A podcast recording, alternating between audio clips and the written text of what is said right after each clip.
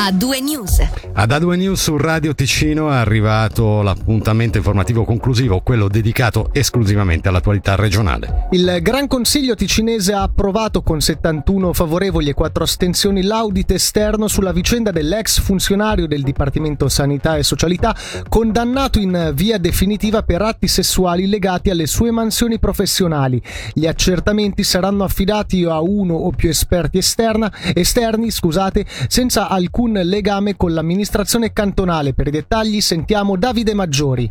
Non una commissione parlamentare d'inchiesta, ma un audit esterno con qualche competenza in più. Era la proposta a cui il Parlamento ticinese ha dato luce verde, verso la quale si era già orientata la sottocommissione finanze, cui spetta l'alta vigilanza nel caso dell'ex funzionario. L'audit dovrà quindi chiarire eventuali responsabilità dei funzionari dirigenti all'epoca degli abusi commessi dall'uomo.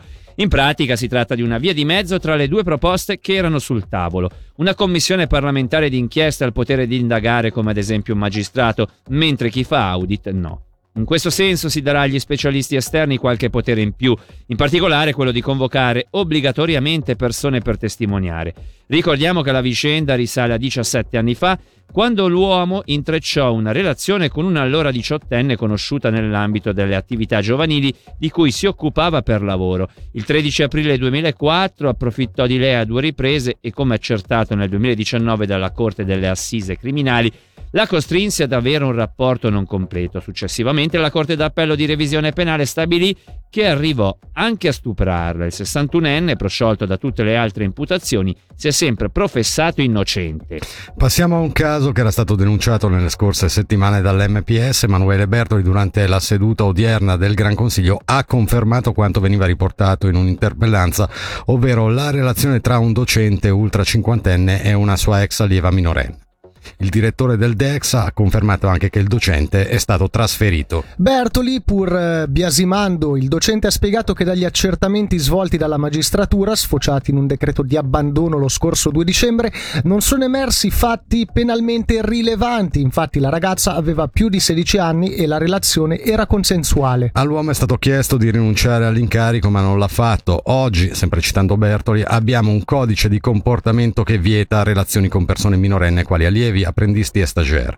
Questo ci permette di agire in maniera diversa da come fatto precedentemente. Restiamo in eh, Gran Consiglio che ha nominato un consiglio della magistratura ad hoc dopo l'istanza di ricusa della procuratrice pubblica Marisa Alfier, uno dei cinque magistrati che avevano ricevuto un preavviso negativo in vista della rielezione dei membri della procura. L'istanza di ricusa di Marisa Alfier era stata accolta dal Tribunale d'Appello e riguardava in particolare i membri eletti dal Parlamento, ovvero quattro. Solo una fra loro non è stata ricusata, Beatrice Fasana, poiché la sua entrata in carica è avvenuta solo di recente. Così il Parlamento ha nominato altre tre persone in sostituzione di Battista Ghiggia, Luca Beretta Piccola e Ivan Paolessi, col plenum eh, che ha designato quali sostituti Riccardo Crivelli e gli avvocati Silvia Torricelli e Fulvio Pezzati. Ora Elisa con Rainbow e poi il resto dell'attualità regionale di A2 News. Suono dell'informazione. A2 News.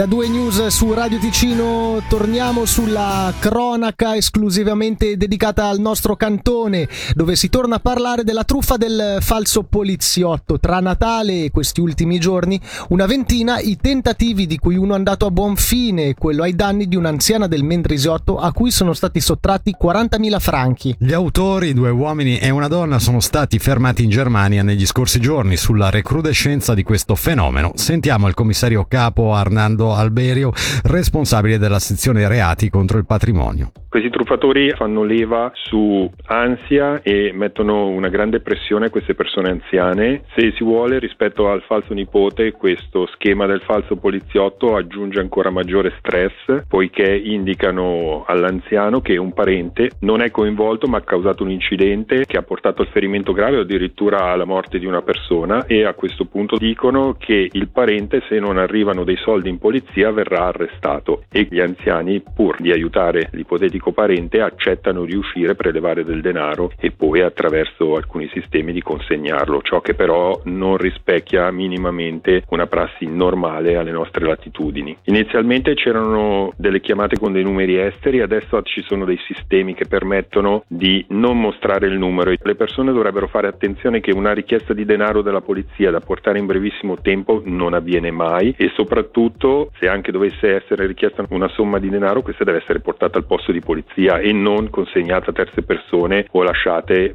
per strada. Se ricevete una chiamata e qualcuno si spaccia per la polizia, chiedete di poter essere richiamati. Fatevi dare un numero di telefono e così si può contattare la polizia. La seconda, non bisogna mai consegnare del denaro e soprattutto siano le persone a casa a chiedere alla persona come si chiama e non essere loro a dire il nome di un parente. Ci spostiamo a Locarno dove il comune munirà le aule delle scuole comunali di sensori per registrare il tenore di CO2 nell'aria. Il CO2 si legge nella nota del municipio, è uno dei maggiori responsabili del peggioramento della qualità dell'aria e provoca un abbassamento del livello di attenzione dei bambini che seguono le lezioni. Il sensore funziona come un semaforo ed è illuminato di verde quando il quantitativo di CO2 è al di sotto di 1000 parti per milioni. Diventa giallo superata questa soglia fino mille, alle 1500 parti per milione e se questo limite viene oltrepassato passato si illumina di rosso segnalando la necessità di ventilare per qualche minuto l'aula.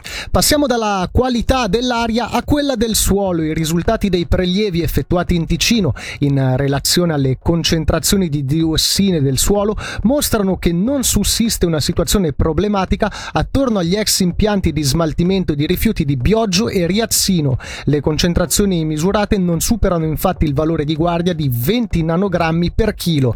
Ad indicarlo il Dipartimento del Territorio. Voltiamo pagina, un'automobile ha preso fuoco oggi verso le 14 tra le due rotonde stradali dello svincolo di Bellinzona Sud a Camorino. Secondo quanto riportato a Rescue Media si trattava di una Toyota immatricolata nel canton Svitto. Alla guida un uomo che, unitamente a un passeggero, è riuscito ad abbandonare il veicolo prima che fosse completamente avvolto dalle fiamme.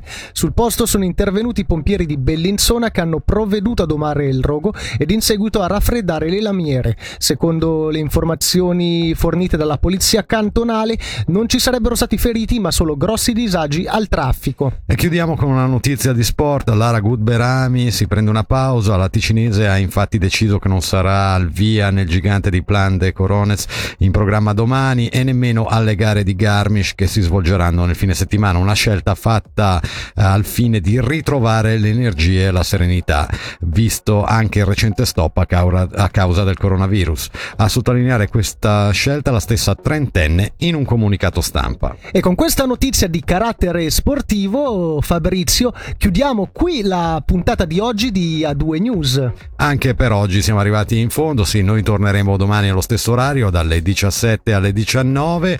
Non ci resta che ringraziare prima di tutto gli ascoltatori per averci seguito fino qui e poi naturalmente la regia e i nostri colleghi in uh, redazione, uh, Davide Maggiori, Angelo Chiello e uh, Selin Lalomia. Mentre da Michele Sedili e Fabrizio Coli l'augurio di un'ottima